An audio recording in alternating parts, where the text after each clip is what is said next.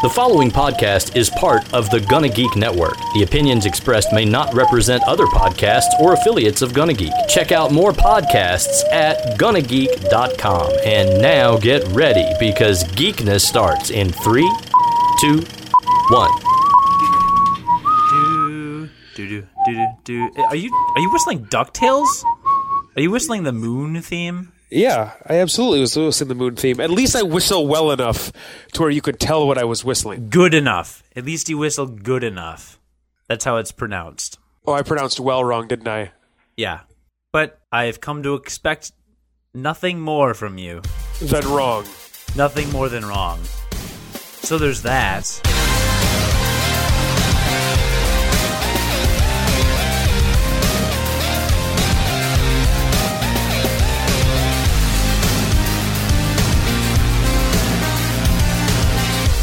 Am sick as yeah, way. dude. Me too. It- This, d- yeah, this winter sucks balls. This winter sucks the testicles. You're It's- still sick. yes. No, I got re-sick. I got. I was sick last week, Yeah, you got re-sick last week. You should be Yeah. good by now. dude. Colds last forever. Your cold lasts forever. Cold. Colds last forever. Your cold is- lasts forever. It does. Did I get you? Did I get you sick over the the podcast? You got me sick. It was either because we were talking on Skype, you got me sick, or because of the sex that we had. Oh, we did. We did have the sex. Yeah. So, yeah. Listen to me. I just took five milligrams of lor- loratadine and 120 milligrams of pseudoephedrine sulfate. Good for you. Am I going to fall asleep during this recording? No, one of those is an upper, and the other is a downer. So it's like I just had a Red Bull vodka. That's exactly right. So I have some Mountain Dew in my fridge. Are you saying that I should go in my kitchen right now and get a Mountain Dew and vodka and make I it? w- I would. okay. You want to keep the drug cocktail going. It feed. They feed off each other. yeah. How do you have any energy for this recording? I still can't breathe out of my nose. I. I don't know. I fake it till I make it. My head felt like a balloon today, but it was the Heisenberg blimp. Did you notice I called it the Heisenberg blimp Yeah, I did. and not the Hindenburg? We need to cook. So, this is episode 57 of Unqualified Gamers. I am Cody. I am John. Yeah. Yeah. And we are both sick. Yeah. No, we're doing this for you, listener. We really Uh, are. I'm Um, getting over. I'm getting over my illness. Uh, I'm like for the most part, I actually feel all right. I just have that. Like I have a feeling like I. It just feels like I'm going to be congested for the next seven months. I don't know. I like no matter how good I feel, it feels like I'm never going to be able to breathe out of my nose, maybe ever again. I was outside today and it was fine. And I had I had got a blood draw this morning. I was I was selling plasma. I mean donating blood this morning. That's that's how that's how the sickness gets in you. That's how the government puts the nanomachines of viruses into your body viri. to track you. That's how they track you. So they they took blood though. Right. They and then they replace it. It, it happens at the same time. You don't even know what's happening. So what I think may have happened is because I suddenly had one tablespoon less of blood in my system, maybe that made me more susceptible to the uh, coldness. Is that a thing that happens? Nope. Okay, well, either way, today it came down like a hammer, like a guillotine, just slicing my head off. I, I, one minute I was fine, and then the next my head felt like it was literally the Heisenberg blimp because it was cooking. And tonight we cook. We need to cook, Jesse. Have you noticed that I haven't been funny once this episode? That's what happens when I get sick. I don't. But then you've probably been sick the entire time we've been running this show. Yep. So that said, uh, irregardless of the fact that we are that we are both sick, we are here for you, uh, listener, and and uh, we are unqualified to talk about video games. We do like them. We we play a lot of them. Uh, but we are by no means professionals in any in any way. I mean, John has a job, I guess. I have a job, but that that's different. that certainly doesn't mean we're professional. though. It's accurate. So there's that. normally we talk about our weekends and then um, talk about video games and then talk about like what you, the listener, have been playing because we're all about the social medias and all that stuff. But I, I propose we change things up a bit this week. Is that okay with you, John, Jonathan, John? I I wasn't ready for this. I didn't get the show notes, so um, I'm unprepared. So, do you know why you didn't get the show notes? Am I being replaced? You're being replaced. I'm I'm cool with this because I can't breathe out of my nose. Right. So I, I wasn't go. I mean, I didn't want to have to tell you this way, but you are actually being replaced by Mark Wahlberg. You know, I'm actually okay with that. Yeah? I like Mark Wahlberg. You know, um, so I literally don't know who that is. Like, I know the name. I know that Mark Wahlberg is a celebrity, but like, I I just pulled a Hollywood name out of my ass. Like, if you asked me to point out uh, either Mark Mark Wahlberg or Paul Rudd in a police lineup, I would have no idea who they are, not even remotely. I guess that's fair. I'm not kidding. Like I'm so bad with Hollywood celebrity names, it's atrocious. I have no idea who Mark Wahlberg is. I don't know who Paul Rudd is. Uh and that's my story and I'm sticking to it. But you're still being replaced by him. That sounds like a good weekend. I thought so. No, so I, so here's the deal. So you are very are we talking about Mario 3D World this episode? I would like to. Okay, so um, John has been just really eagerly anticipating talking about Mario 3D World and Nintendo and having a, a nice um, spirited discussion about Nintendo, which is great. And I want to do that to start off with because we recently, I know you heard this at the start of the episode, uh, that we are part of the Gonna Geek network, but that is a new thing for us or a newer thing. So I anticipate that we have some new listeners, new audience. And um, I my story from this weekend regards professional wrestling. And the last thing I want to do is expose any of our new listeners to mm, 20 ish minutes of me talking about a wrestling event and professional wrestling before we even talk about video games. So while that would, if that was just, if this was just our standard typical episode, I may expose you to that. But this time I think we should just get right to the games. And then I can give my crazy story about my weekend, which involved the WWE Royal Rumble 2014. I think it's a fun story, but I just, I just say we get to the actual video games first. No, that's fine. Let's just change everything about the show. Let's just not ask my opinion about what I want at all. I wasn't going to. So, but first we'll talk about what the listeners have been playing this weekend, um, just to, to kind of warm up, because I feel like just diving into a serious discussion about Nintendo is a little much. Would you agree? I guess. That's good because I was going to read what our listeners have been playing this weekend, no matter what your answer to that question was. So by answering in the affirmative, you've at least kind of like made me seem like less of an asshole, which of course I negated by telling you that. But here we are. Not to mention, it's you. You're pretty much an ass. So So there's that. So Jamie just got a three month uh, PlayStation Plus card. So probably some Bioshock Infinite. Also more Final Fantasy Tactics.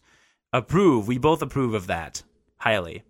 Um, Miles also is playing Bioshock Infinite and some Batman Arkham Origins on New Game Plus. I think that uh, Bioshock Infinite was the free game on PS Plus. So Is are you serious? yeah, isn't that cool? I was PS won- I was gonna ask because Jasmine is the next person, and and Jasmine said, "Aw, Bioshock Infinite" with with an anime happy face. So yeah, PS Plus is really cool. So that that's the free game on PS Plus this month. So you mean they're not giving garbage games like Crackdown? And the original Gears of War, which it just came out that Microsoft bought that IP today. Gears of War, Yeah, That's you right. know, like like the 35 year old IP. thirty. It's it's like ten years old. It's still it's it's it's old. Do you have something against Gears of War? I love Gears of War. I just I would I would prefer they channel their energy into some newer stuff, I guess. That story was told, like way told, like over told. So clearly you've never played a Halo game. I haven't actually played a Halo game. Yeah, well, you want a story that's been told and overtold? There you go. Check out that series. Um, Josh has uh, said he was going to probably play some Just Cause 2, PlanetSide 2, and a heavily modded Skyrim. That all sounds kind of fun. I don't know Just Cause or PlanetSide. Do you? Yeah, I know what they are. Uh, PlanetSide is a massively multiplayer persistent first person shooter. So it's like I, I want to say it's on different servers. Every server is like a copy of this world, and then there's various battles raging over the like the whole world, and you can jump in. And I, I think you can be like an infantry unit, but you can also get into vehicles and stuff too. Um, I know that about that game. So- Just Cause Just Cause Two is an open world game with some ridiculous, crazy ass physics.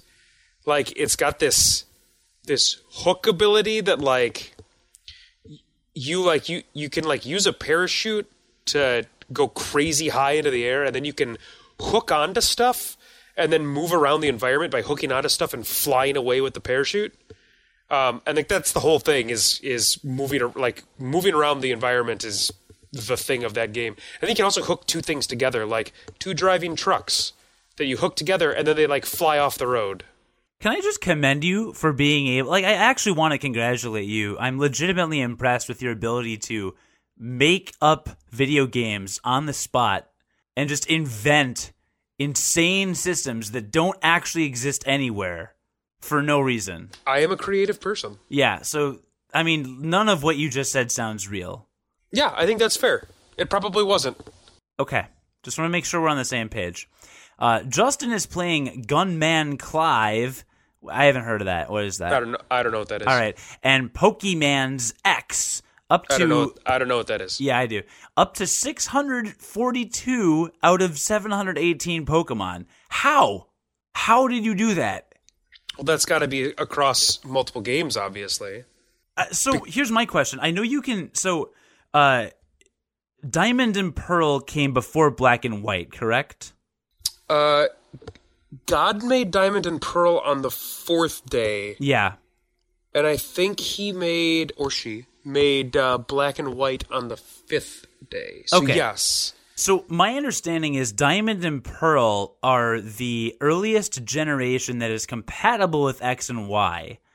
Diamond and Pearl, I believe, were Game Boy Advance? Question mark? Or It DS? It sounds to me like at this point you know way more about Pokemon than I do. Okay. Well, I know fourth generation you can trade with fifth generation. I don't know how, but I know you can. And when have then- we ever cared if what we were saying was in fact correct? No, I know, but I'm trying to at least maintain some like facade of Unqualifiedness. of qualifiedness a little bit. Um but and I know then you can trade fifth with sixth generation, which is current generation.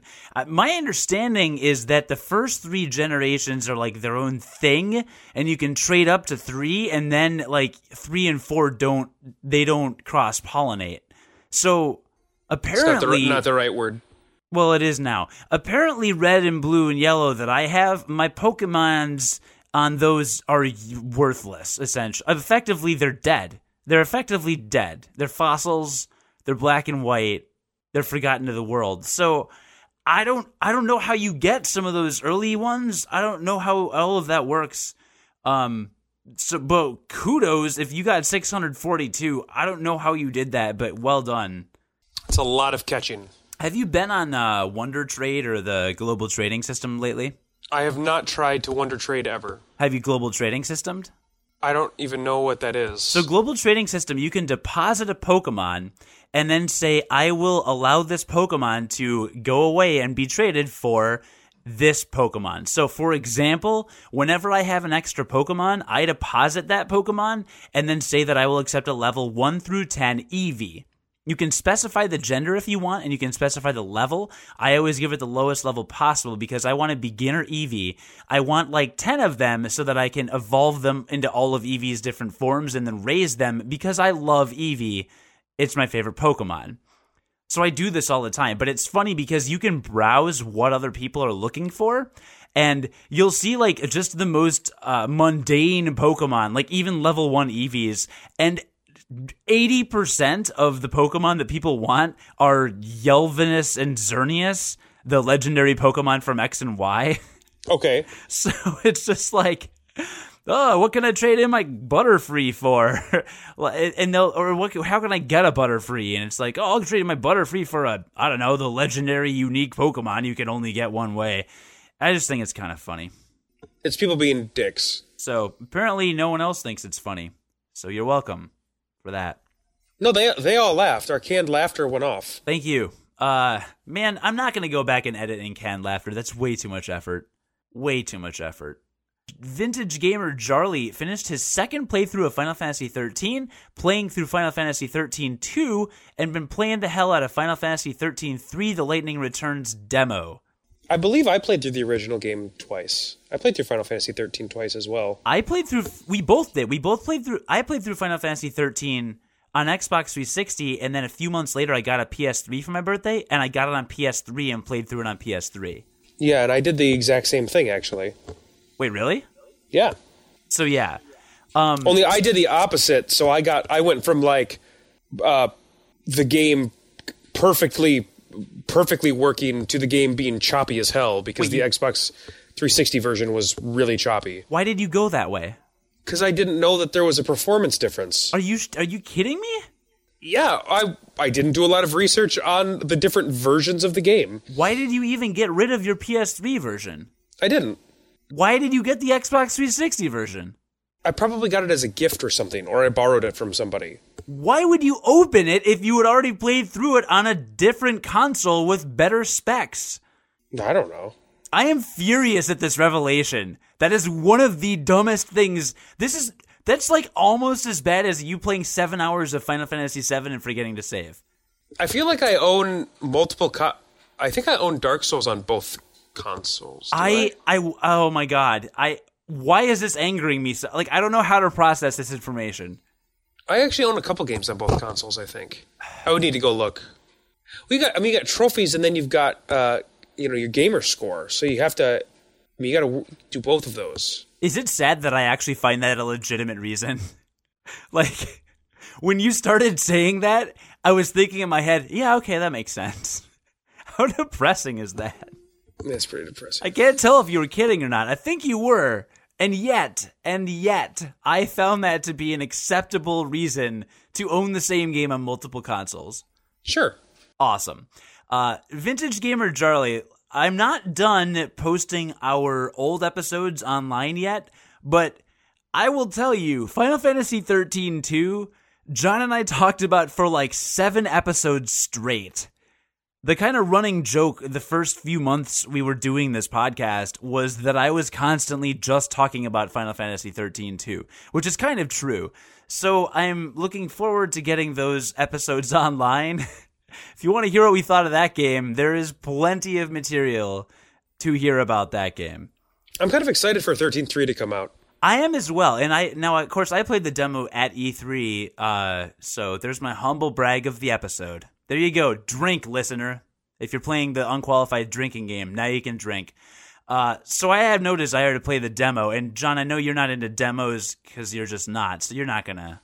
Yeah, but you know what I found out? We were, we talked like a couple of weeks ago about the um, uh, Bravely Default Flying Fairy demo, and I found out that the demo is completely separate from anything that happens in the main game. How cool is that? That is what that is the coolest idea for a demo to me. Wow. Like none of the stuff that happens in the demo happens anywhere in the regular game. They made a demo specifically as a demo.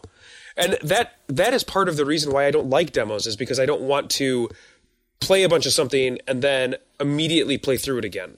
Yeah, that's fair. So this is uh, like I'm very much considering if I ever get some extra time actually playing the Bravely Default demo. And now I'm thinking that as well. Okay. Yep. Uh, now Christopher, our robotics friend, uh, he wrote a dialogue. He wrote a dialogue in our when we asked what he's playing this weekend. This is all on our Google Plus page, by the way, plus.google.com slash plus unqualified gamers. Thanks, Google. Uh, so the dialogue is between me, me being Chris, and life. So I'm going to do a dramatic reading of this using two voices. Are you ready for this? Is this like me talking to the state of Minnesota? I, re- I remember that. That went really well. So this is this is Christopher and Life. I don't know what I'm going to play, but I will play something this weekend since it's been however long since I've been able to.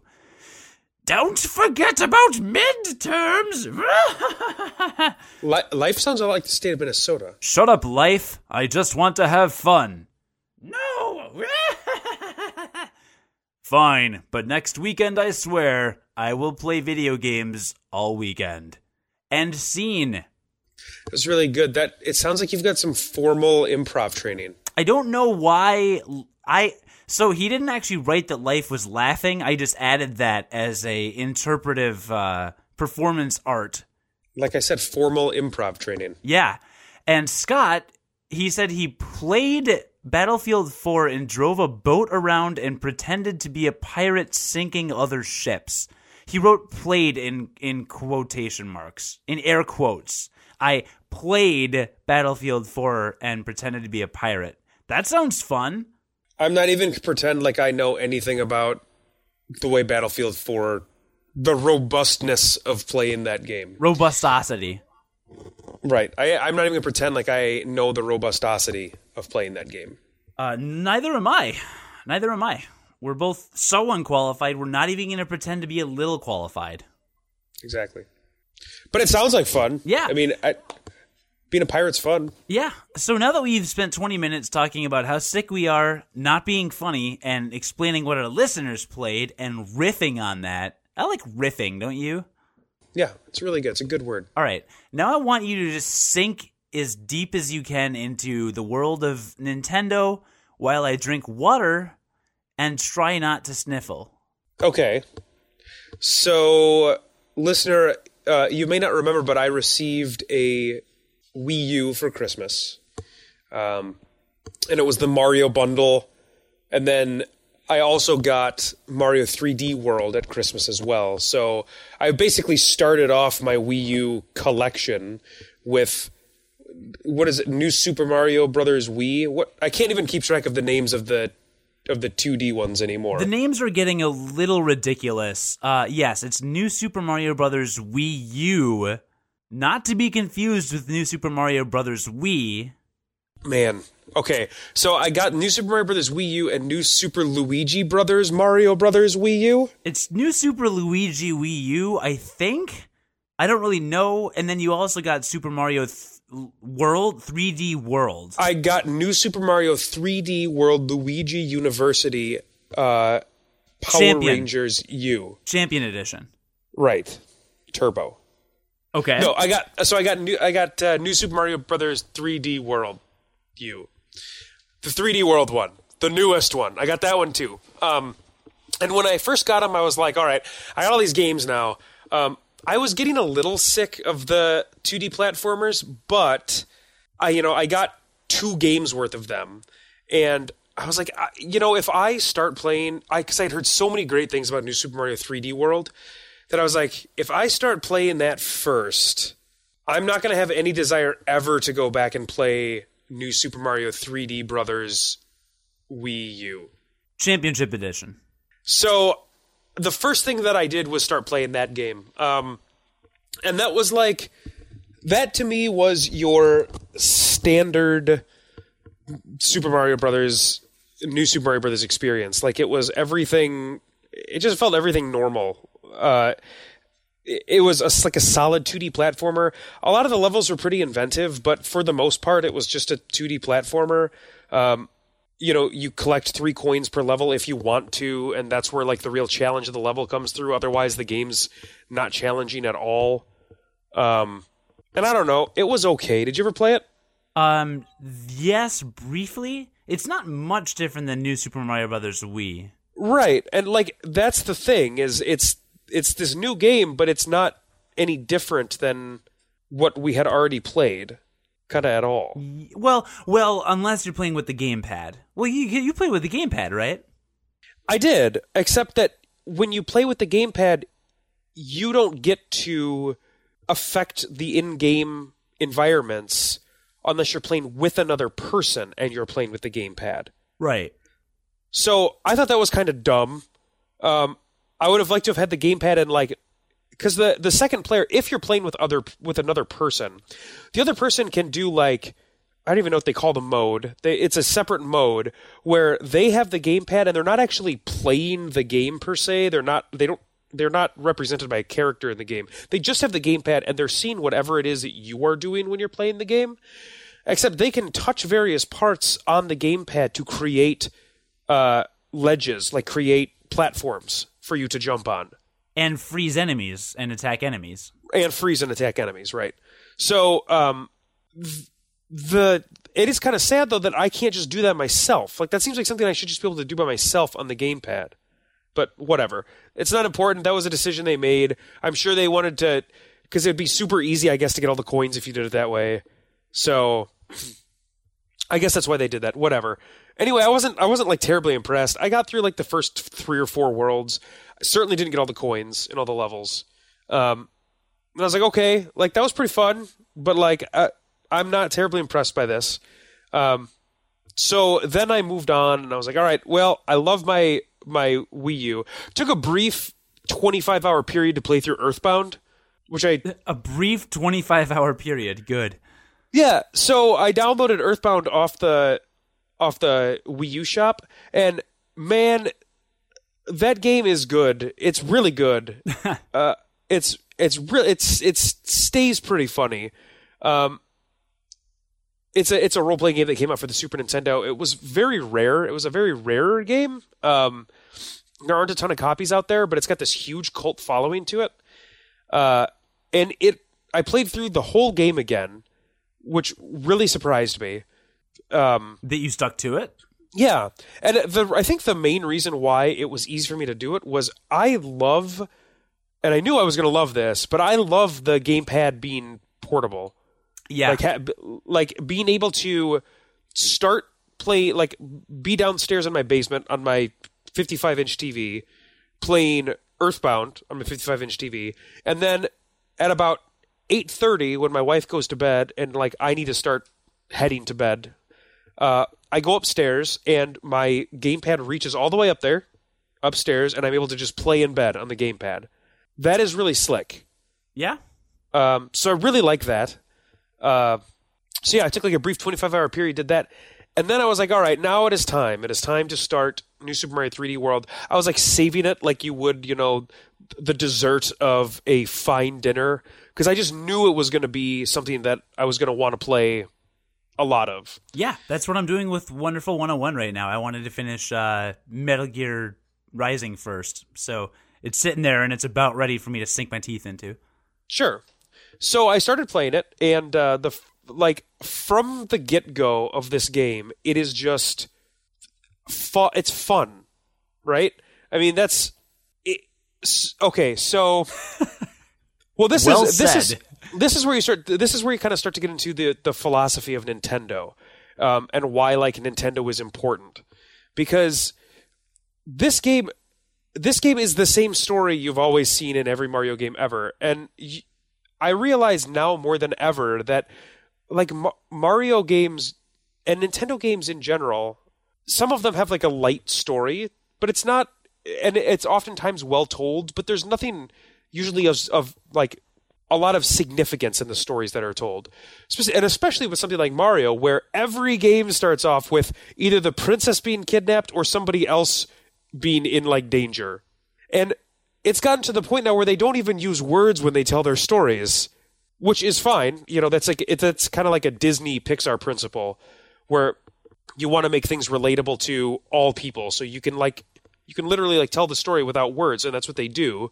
You know, so there's just like this race of fairy people that gets abducted by Bowser because that's what he does.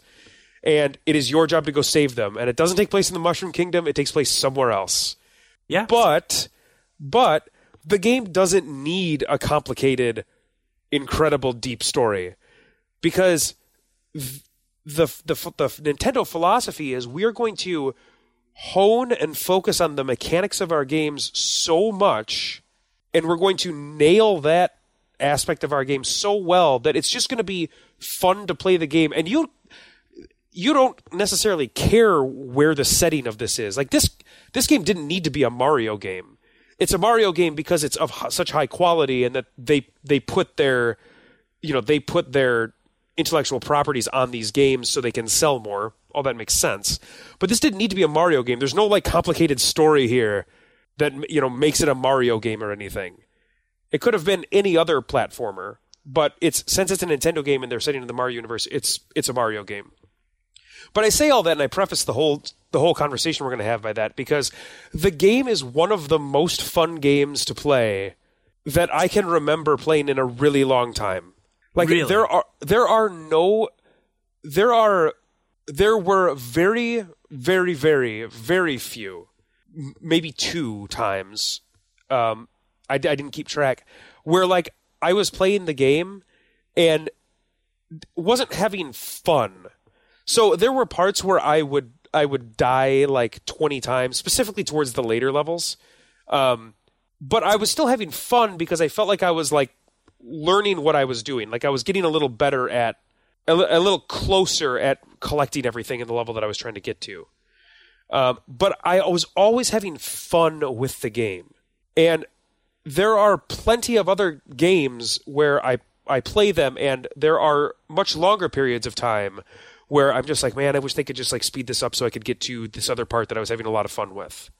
So it's just it's a testament to Nintendo's game design that I just found the game kind of always fun. It was always fun to play. And you have beaten the game, correct? So I have com- I have completed the game. Um, I b- like most I think modern Mario games now. Um, you complete the game and then it usually unlocks some other like crazy hard world. Um, if listener, if you if you don't know anything about this game, it's set up like like Super Mario World was for the Super Nintendo. Um, ki- kind of also set up like the it's like a cross between Super Mario Galaxy and the new Super Mario Brothers games. Because the worlds that you go to are 3D environments, unlike those new Super Mario Brothers games. Um, but they also have a time limit constraint and they have a single world, unlike Galaxy. Whereas, like Galaxy, you would pick a star and then the world would kind of change and conform to that star's whatever they had programmed to get that star. You know what I mean? It was it was the uh, the infrastructure of the worlds was more like Mario 64, Right. where you're like in a castle or you're in an environment and you jump into a painting or shoot off into another world. Like so, there was like a 3D kind of nonlinear, organic kind of central hub in Mario 64. That's how Mario Galaxy operates, but Mario 3D World is more like the way Mario World operates.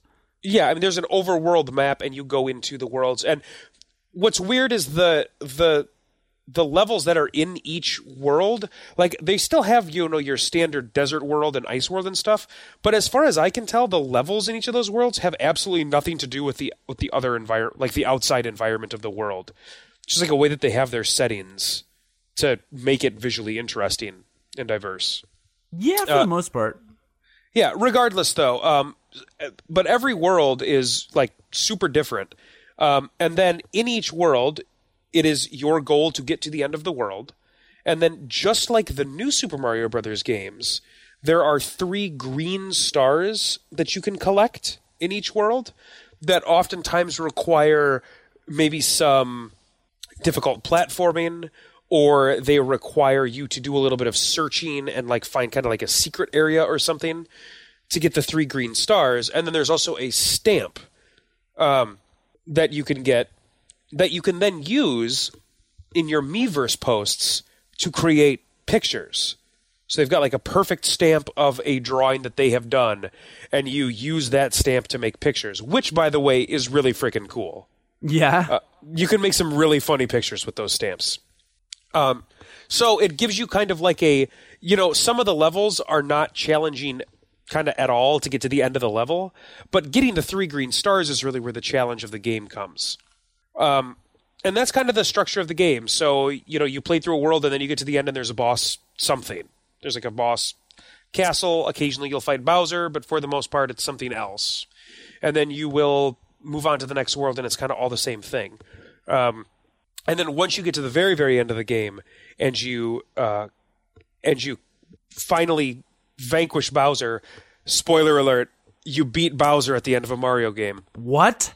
So the, it unlocks it unlocks another another world, another two worlds really, Um, and the the levels I have not actually the very very last world has a bunch of worlds in it, just like all the all of the other worlds. It's got a bunch of levels in it.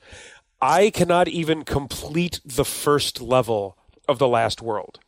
now, now to be fair, I played this game like straight, getting all of the green stars in every level for like three days. So it was all I did for three days. So by the time I got to that very end, I was a little burned out. I just haven't gone back to it. I do have every intention to go back to it.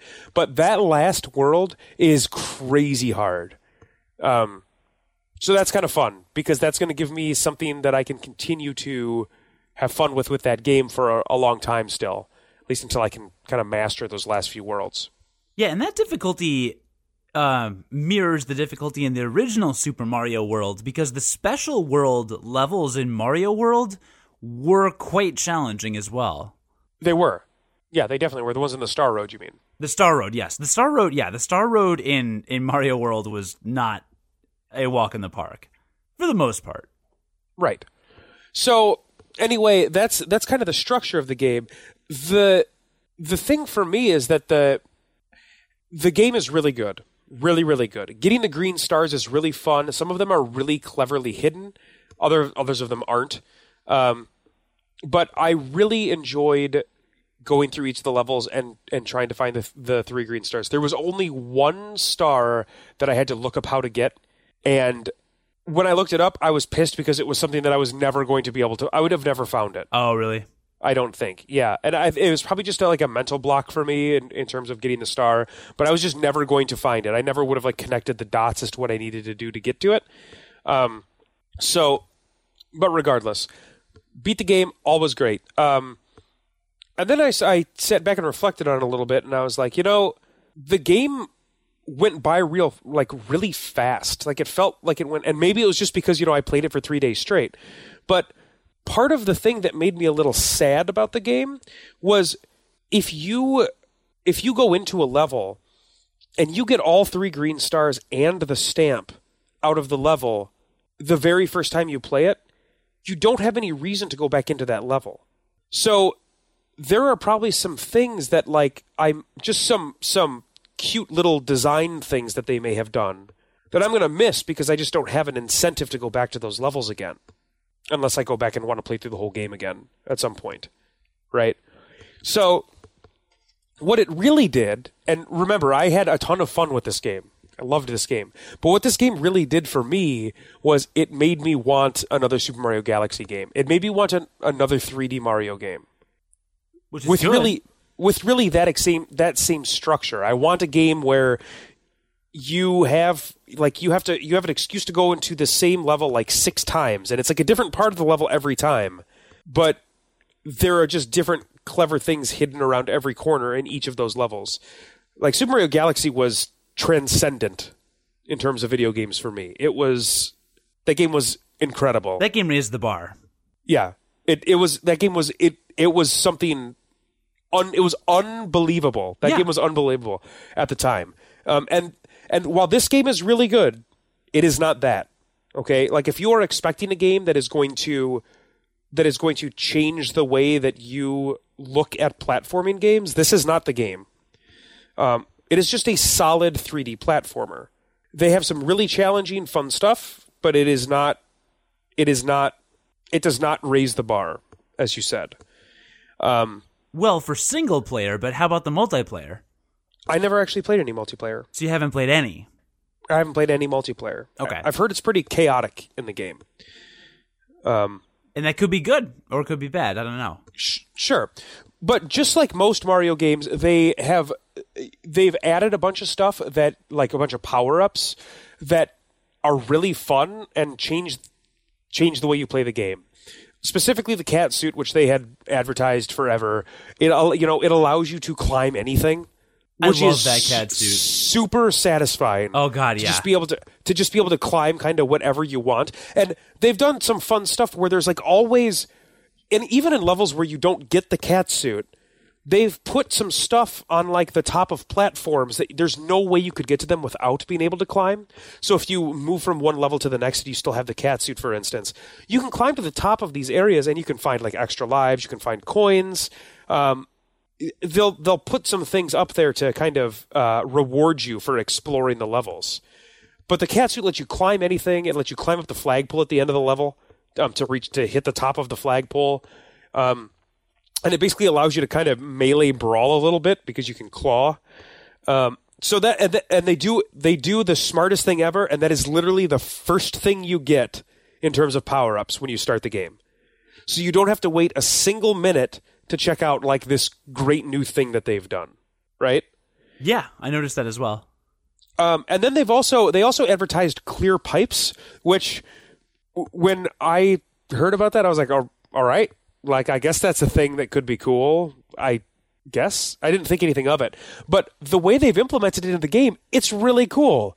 Like you can see everything that's going on through the pipes. Enemies can move through the pipes, and you can like you can throw other things through the pipes. So you could you could uh, stomp on a Koopa Troopa, for instance, and then you could throw the shell through the pipe and kill something on like the other side.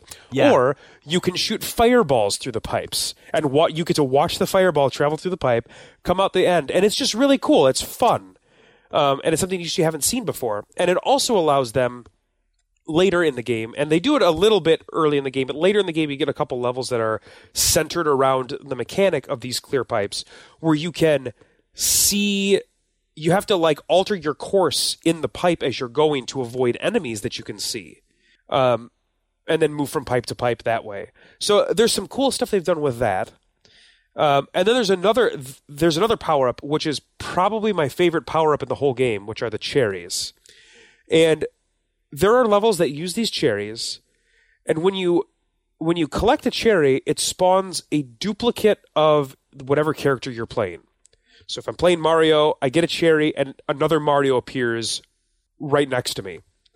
The inputs for that Mario are the ex- like he moves the exact same as your main Mario moves and interacts with every piece in the world as if you it's hard to explain. Basically, he he does whatever it is the other Mario is doing. Like you you control all of them at once. Yeah, you're controlling two or more Marios at the same time. Right, with with one input. So up is going to move both of them up. However, one may be stuck against a wall and cannot move up, but the other one can continue to move forward. So like you can separate them and move them around depending on the geometry of the level. Which which makes for some really like mind-bending puzzle stuff later. Um, when they use more advanced like pieces of this mechanic. Um, but you'll get like one cherry and you'll spawn you know, you know you'll spawn another another Mario. And then you'll get a third cherry and a fourth cherry and you may have up to like five Marios moving on a single input on just you like moving around which is crazy. Really fun. Um, and they do some really great things where like you don't like need to get these cherries right? Like there's there you may need to do do it once you may need to get like one cherry to progress to the end of the level. But for the most part, you don't actually need to get them. They're just like power ups scattered throughout the level. But they'll do things like, in order to get the final green star, you have to make it to the end of the level with four Marios because there'll be a little, a little square, a square on the ground that says just the number four on it, and that lets you know that's how many of your character you need to get onto this platform to like reveal the star. So you'll have to go through the entire level without losing any of these other cherry Marios that you've got. So it just adds like a completely different way to play that particular level. Super fun.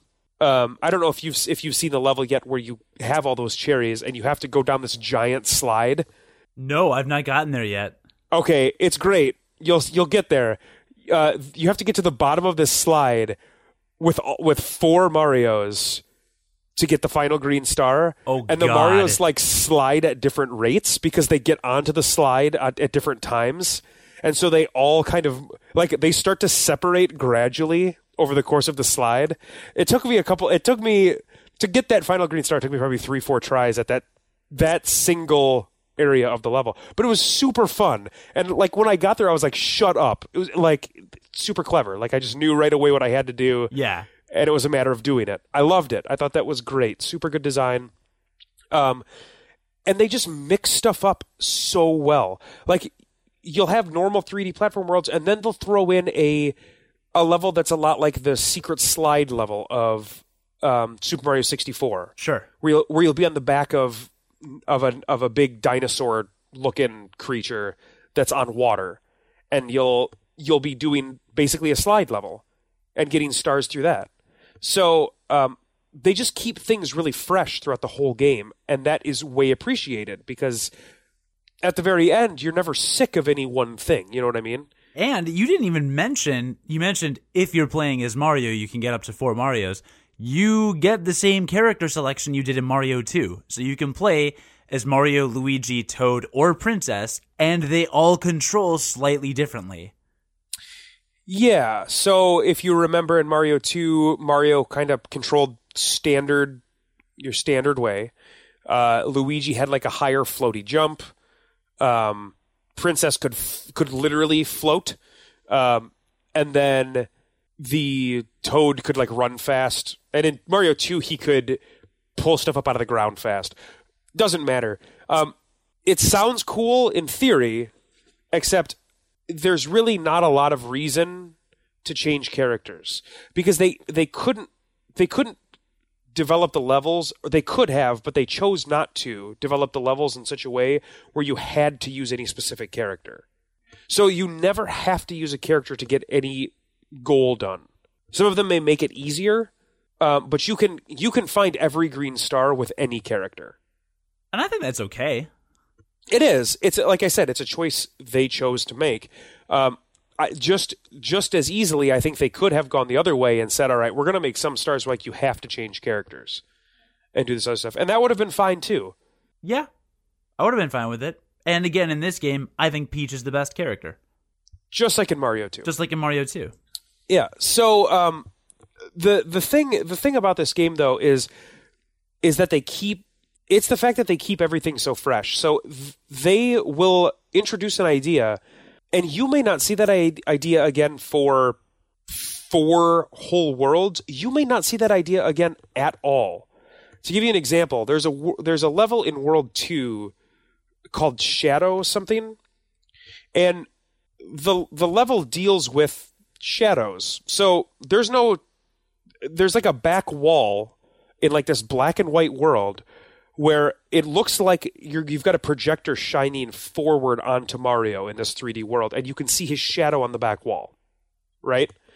And as you're moving through the level, his shadow is moving as well, and they use this shadow to give you indicators of environmental indicators. So you'll be like running to the right, and you'll have you know like two black platforms that show up as black on the screen, and then you'll have a star in the middle of them, and you're like, I don't see a star here.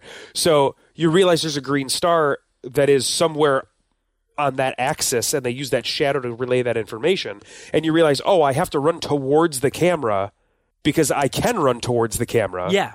to get this green star. I remember that level. super clever, super cool, really well done. And then as you're moving through the level even further, you go through a door where you you go into the shadow part of the world and you control Shadow Mario. It's really cool. Um, however, you never see that again ever. Really? They just they abandoned the mechanic completely, and they just did that for that one time because they thought, "Hey, this is really cool." And I love that. I love that they're willing to like take that risk and just say, "Hey, we've got so many ideas that are good that we want you to play with that like we don't need to use this idea over and over and over again, beat you over the head with it, and have you get sick of it."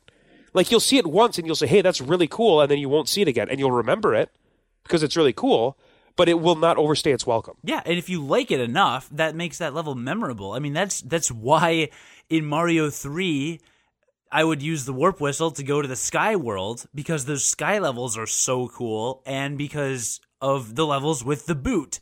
The big green boot that you get into. Oh, I love that boot. Dude, when I was little, when we were little, I would specifically go to those levels just to get in that freaking boot and run around like and stomp on spinies. I did the exact same thing with the giant world because I thought that that world was awesome. Giant World. I also like Giant World. Yeah, and no one liked the Ice World because it was hard as hell. Yeah, I think we can all agree on that. Yeah. Um, So, like overall, I just the game is the game is super fun. Doesn't have stuff that ever overstays its welcome, uh, but it is not the best Mario game I've ever played. Um, so, you know, take that for what it is.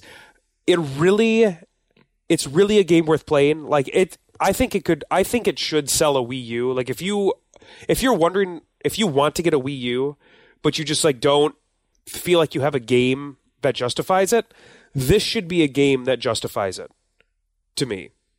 Like I think this is a system seller.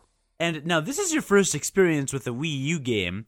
My first experience with a, I mean, playing a full game, or at least most of it, was Wind Waker HD.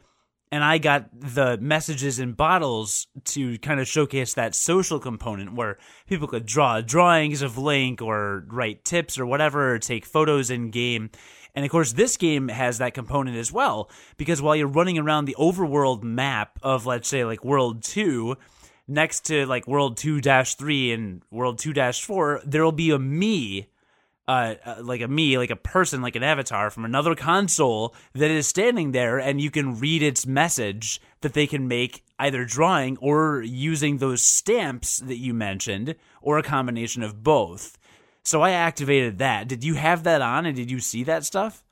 I did, I did, and at the end of every single level, you get a uh, montage of drawings that people have made uh, using like the stamps and other things specifically related to that level that kind of go across the screen, so you can see some cool pictures that people have made with the stamps as well. Yeah. How what'd you think of that? How'd you like that? It's all right. Um, it didn't. It didn't necessarily add to. It doesn't add at all to the gameplay of the game. It's just kind of a cute little thing that they've thrown on top. Did any of them make you laugh? Yeah, See, and that is awesome. Like you're seeing other user generated content in a game that is dynamic every time and unexpected every time. And I think that is awesome. Like if if something if that feature of the game, it doesn't have to add to the gameplay per se, but like you looked at something because of a feature in that game and you laughed, like that's awesome. To me that is Yeah. like just an ultimate social media like gaming. I mean that is to me that is one of the best ways you can add a social component to anything. Yeah, and it's also really cool that you don't have to commit to like playing with this other person. It's just it's it's an asynchronous thing where they can just leave this thing for you to find. Yeah, you don't have to commit to doing it. You don't have to contribute to it. You don't have to invest in it. You just it's just there for you. Right, exactly, and that I do appreciate. I think that's really neat. Because to me, you know, like we're in we're in next gen. Next gen is now, right? You know, I I don't I don't have a PS4. We don't have an Xbox One, so we don't know how that sharing stuff is going, how well it's playing out. But the way Nintendo is integrating just the simplest social sharing functions into the Wii U, I think just makes you feel so connected to the Nintendo like fan base, you know? At, at least I feel like I consistently feel whenever I turn on a Nintendo game on the Wii U, I consistently feel like I am part of a community every single time. Yeah, I can see that. You know, so yeah, I don't know if maybe that doesn't like uh wet your gears, oil your gears, grease your gears, grind your gears. I think it's I think it's just something that I am getting used to. Like it's something that I'm going to have to continue to get used to and and understand exactly what it is and what it is not. You know what I mean? kind of So, um, what did you think? Because you are also playing through this game. right. Oh, and by the way, the Bowser level, the final Bowser level is it is phenomenal. Really? It is it is one of the best Bowser encounters I can remember. Seriously. Yes. It is phenomenal. It's really good. Can't wait. Um, yeah. So, what are you thinking so far? I'm only on World 3. And again, I, I played the demo at E3 with a trade show model. I actually played two different levels with her. Um, so I got to to dabble in the multiplayer. Um, I liked it. I liked the multiplayer. Uh, like you said, nothing nothing mind blowing. Like it, it feels like a 3D Mario platformer. It's not going to change your life like Mario Galaxy did. But What I like, oh, and you missed you missed one component of the the perfect clear for every level. So in every level, they have three green stars to collect, a stamp to collect, and getting to the top of the flagpole. So there's that. I don't know if you mentioned that, but I mean, you mentioned that it's there, but it, it on the world map, the flag that raises above the level when you clear it, uh, only a special flag will raise if you reach the top of the flagpole when you beat the level. So you could collect everything, but let's say you don't have the power up needed to get to the top of the flagpole at the end of the level. Well, then you haven't technically gotten everything. And that's kind of a nice tw- touch. So, um, I like it a lot. I like and uh, those uh, that social sharing component actually plays into one of my favorite parts of the game. Now, you mentioned that if you collect everything on your first playthrough a level, you have no reason to go back to it. Uh, did that happen most of the time, or just some of the time, or maybe like 50-50? I would say about fifty percent of the time. Okay, I would get I would get all three green stars in a level, and and and the levels can can be three minutes long. So you may have this entire level done in three minutes. Yeah, there if you've gotten every- there are some levels that can be a bit shorter. Yeah, I agree. Right. Um. So I I've been experiencing a, a less like a lower percentage of collecting everything, and that's because I'm I'm just kind of going through it because like to have like to have fun. I'm not really trying super hard. If I miss anything, I'm specifically not going back because my philosophy and my thinking is this gives me a reason to go back with people because if I go through and collect everything, then I'm done with the game, and then there's kind of no reason to really bust it out again. But if I if I if I beat the game, I'm planning on just playing through and beating the game. And let's say I'm missing 60 or 70 stars, like this is my local multiplayer game. And I am excited because I have not had one of those for years. Like for years, people come over and it's like you know, 10 years ago, it, it, was like people came over to my place and it's like, okay, let's bust out Smash Brothers. There we go. Okay, well, that got old after like the seventh year Melee was out or whatever. Okay, so then Brawl revitalized it a little bit, but there's only so much you can do with, with a fighting game and, and all that. So the last few years I've been in a drought. I mean, I've busted out Divekick when I have company because it's so easy to learn, but that has kind of a quick burnout. You know, it's how long can you play Divekick? It's fun, but how long can you play it? I don't know.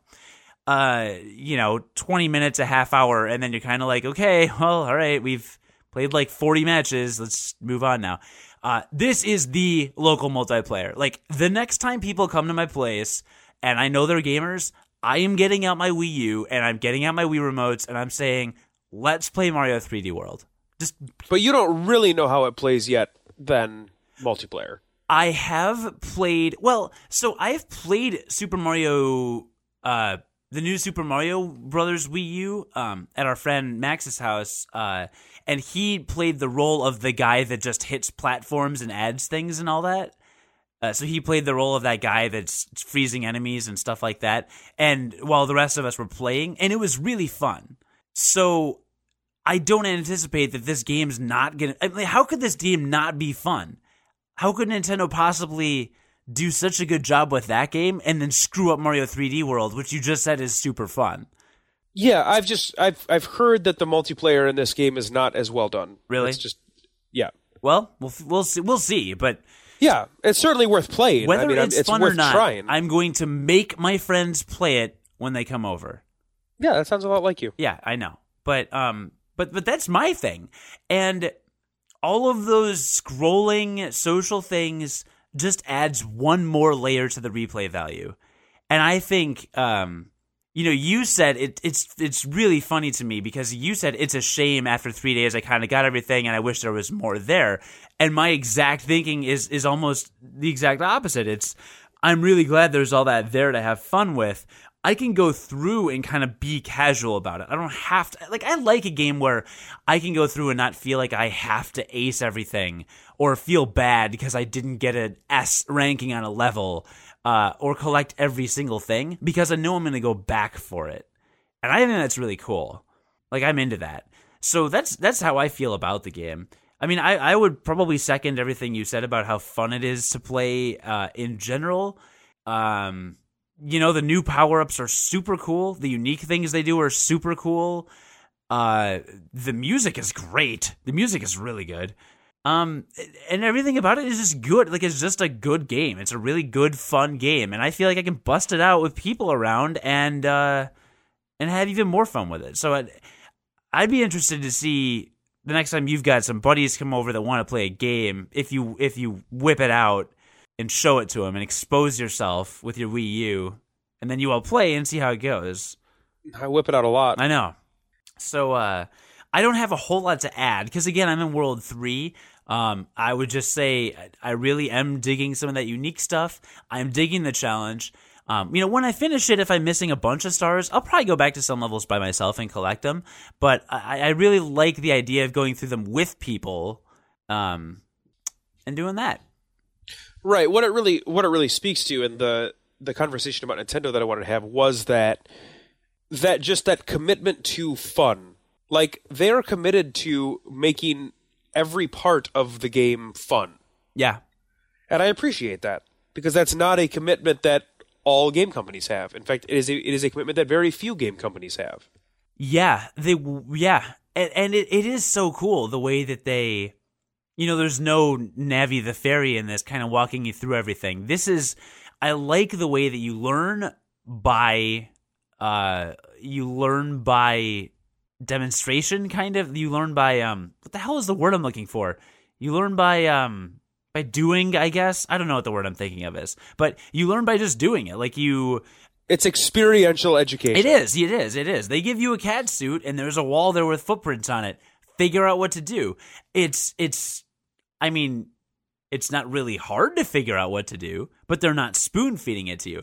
And I really like what you said about that one puzzle where you like what I like is the puzzles aren't necessarily in figuring out what to do or how to do it, but well, more less what to do, but more how and the execution. Like you can see a screen and you immediately know this is what I have to do to get this.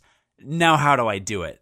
But the thing that I like is that it could be the other way as well. It could be I don't know how to do this and the puzzle is figuring this out. And that variety is what makes the game so good. Yeah, that's true. Like there could there are parts in the game where like once you figure out the gag, then the puzzle is solved, and that's fine too. That's but true. having both of those is what adds to the strength of of the game. Um, but yeah, there are some just like brutally hard, difficult execution based platforming stuff, which is like the hallmark of a Mario game. I want it there. Like it needs to be there for me to to like love the game because that's what I come to expect from a Mario game. But then it's also got these fun little puzzle things that we're talking about here that do have like puzzles where it, it it's all about you figuring just figuring out this puzzle and what they want you to do and then you figure out like oh that is so clever that is so cool like i'm i'm glad they thought of that and i did it you know yeah, it's um it's good. It's Mario. I mean, it, and it's good that there is some challenging stuff because like the game it, you know, it's like any Mario game, you can pretty much beat it. It's not super hard, but there are those parts where even a seasoned gamer such as yourself who loves hard games, god, you love them so hard. I love them they need to be the harder the better Yeah, exactly. Um, you know, you're able to go in there and get a little bit challenged, and uh, and Bob's your uncle. There you go. And I like that too. I like Mario. i don't have an uncle named bob though Well, you do now. You don't. But Mario games are fun. Um, and I also believe that my hold on, where is it? My my 120 milligrams of pseudoephedrine sulfate and five milligrams of loratadine are starting to kick in because uh, it's getting really hard to think right now. So just bear with me if I'm barely able to process anything you're saying. okay well it can't be any worse than your normal podcasting demeanor I know. What? So that was like that's my experience with Super Mario World. Um, and I'm loving the Wii U. This was also a game where I would play it like down in the basement on the TV, and it looks great. I guess beautiful in HD. Um, w- like the vivid colors are awesome. Yeah, I it love all is that. a really good looking game. Yeah, it is. Yeah, it's it, it's just a really great looking game. But then, um, if it was like around time for bed and I was going to go wind down, I would bring it upstairs, or I would bring it upstairs and Casey would be watching TV and I would sit I would sit by her while I was playing the game, and that was great. Like that's super fun to be able to do that. Yeah. I'm really glad you're digging that remote play because you're getting a lot more use of it than I am. I've contemplated bringing it to bed a couple times, but my bed is 10 feet away from my couch and there's not really any like I mean if I'm going to go to bed I'm going to go to bed. I might as well. But Yeah, and I and I can only imagine like when, you know, when we have when we have the baby and the baby's a little older and we need to put stuff on TV, like there I am with my Wii U pad. yeah, oh absolutely. Absolutely. And maybe the, and maybe the baby's got sharp objects in its mouth. It's okay because I've got my Wii U So- gamepad. So we might need to have a, a conversation about that not being okay. We can do that off the air, though. I, I don't want to bore the listener there. But yeah, great uh, philosophy on on parenting there. Right. I think I literally just said two opposite things. And you know what? I'm just going to go ahead and blame the 120 milligrams of pseudoephedrine sulfate and 5 milligrams of loratadine that are in my system. What is, which one is which one is making me bad right now? That's you. Oh, is that? That's just natural. Yeah, no, that has nothing to do with the medicine. Okay, my bodies are my body's creating antibodies that just make me worse. Right. Wow, this is uh, oh boy, slippery slope. This will be an interesting remainder of the podcast. You know, I had something to add to what you said about Mario 3D World, and it completely escapes me. And you know why I think that is? Is it from the 120 milligrams of pseudoephedrine sulfate and the 5 milligrams of loratadine? It could be. Oh, well, but hey, listen. Hello, listen. Hey, um, no, there was a. Oh my God, my brain. Wow, what have you done to me, John? What have you done to me? I don't know anything about drugs. I literally. Are you drinking right now? no, Why not? Maybe. You always drink during our podcast. That that's I'm why you're still I'm sick. I'm sick. Like one of the least appealing things to me when I'm like actually really not feeling well is drinking alcohol. I I realize that, but you're also ridiculous as a human being. So I I figured maybe you were drinking anyway. Uh, no, no, not tonight. Okay, so back to Mario 3D World. When you were talking about how you want to have a discussion about Nintendo's philosophy of gaming, I thought you were going to get way deeper than that, but you kind of just you kind of just put the tip in, and that's fine. But so basically, all you wanted to say was Nintendo just makes fun games. Yeah, for the most part, but they don't. Uh, what I what I I guess what I was trying to get at was they don't they don't bog themselves down in kind of unnecessary mechanics and things. Like they they make like pure pure like distilled video games where the gameplay is the only thing Yeah, that is there, and I appreciate that. I do as well. and yeah, and it's it's all about the polish of the games. Like they just they polish and polish and polish, um, and they're they make really good stuff that's uh, because of, because of that. That's very true. Very true. I'll, I'll go along with that. Uh, I did download uh, NES Remix, by the way. Okay, and you start playing it. I've started playing it. I don't want to review it yet. Um, your question was, let me know if it's a cash grab or if it's not a cash grab. I I'm gonna say no. So far, it's Okay. not blown me away. Fifteen dollars is a little steep. I would have preferred to pay ten.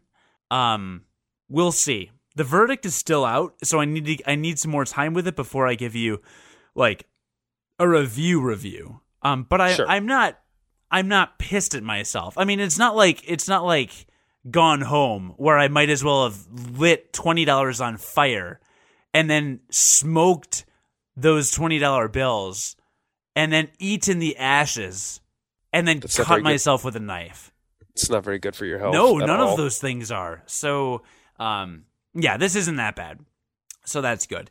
But uh, I have been playing NES Remix just a, a bit. I'm going to continue playing Mario 3D World. Uh, so, you know, when I review something on this podcast, it destroys my desire to continue playing the game. Did you have I told you this? No. So, well, I just did. So, w- if I review something on the podcast and I'm like 90% done with it, I will not necessarily finish that game because I. f- What I like about this podcast is when I'm playing video games nowadays, I feel like I'm being productive, even though it's kind of a waste of time. Because even though I'm having fun, I feel like I am it, I'm researching. I'm essentially researching for the podcast, right? I think that's fair. Yeah. So when I reviewed Batman Arkham City, I wanted to keep playing as Catwoman, doing some post game stuff. Nope. Nope. Reviewed. Done. The end. Uh, You know, you know, you can always revisit stuff on the podcast. but I don't feel uh, compelled to do so, really. I think what I'll probably do is maybe I'll get to a point where I've got like eight games I, I have a little bit of playing to do on, and then just like kind of general recapping later or something. I don't even know. But same with Wind Waker HD. I haven't beaten that. I, I'm at Ganon. I can I could beat it in like an hour. I could go beat it right now before bed. I'm not going to because then what am I going to say next week? Oh, I killed Ganon by the way. Go check that out. was cool. No, that's dumb. That is dumb, and you are dumb for saying that. okay, I think that's fair. I think killing Ganon is cool. well, have you ever killed him before?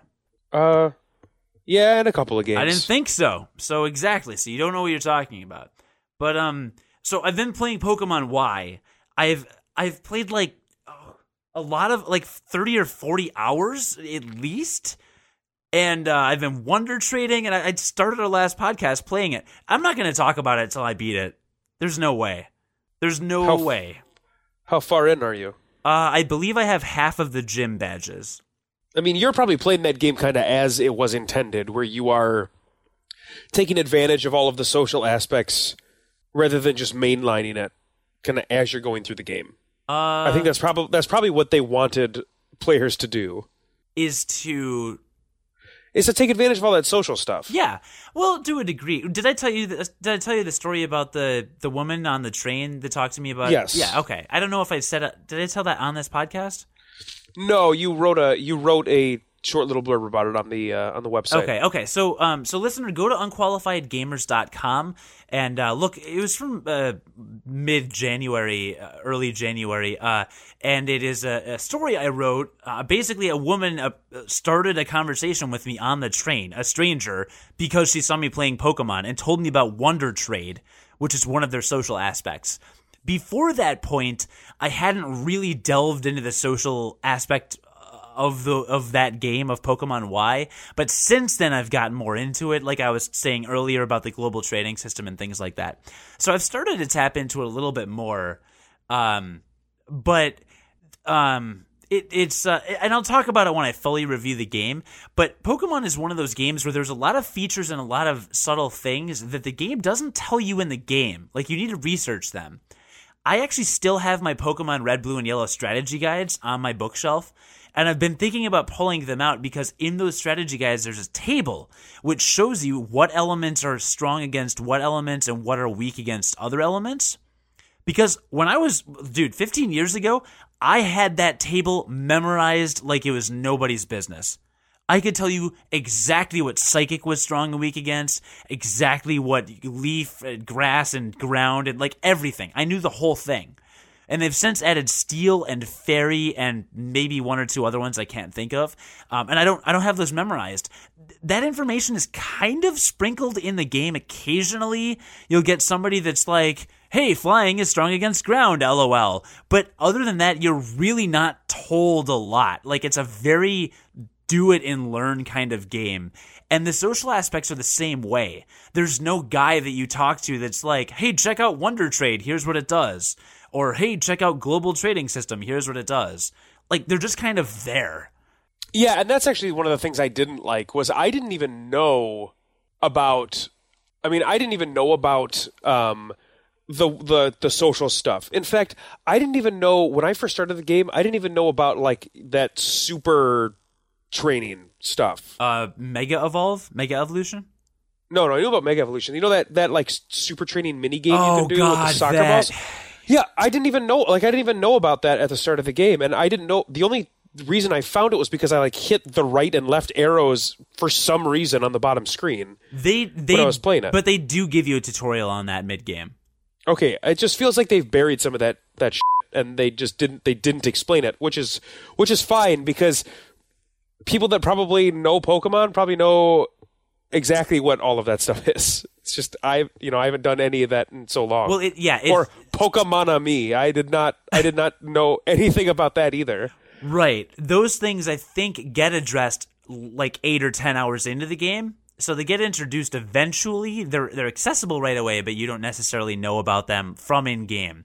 And uh, part of the reason I want to finish the game, at least the story mode, before I review it fully, is that I think that's very very interesting and unique game design.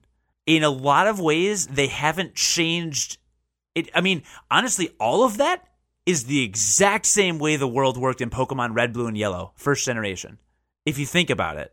I mean, all these things, even being able to trade with a link cable and things like that, they don't really tell you that stuff. Yeah, I, I suppose that's true. It, it's very interesting to me. And, you know, you go to the shops and the shops don't tell you uh, you know exactly what certain stones evolve what Pokemon. They don't they don't tell you just from scrolling through your inventory how much of a certain item you have. You have to try and purchase it first.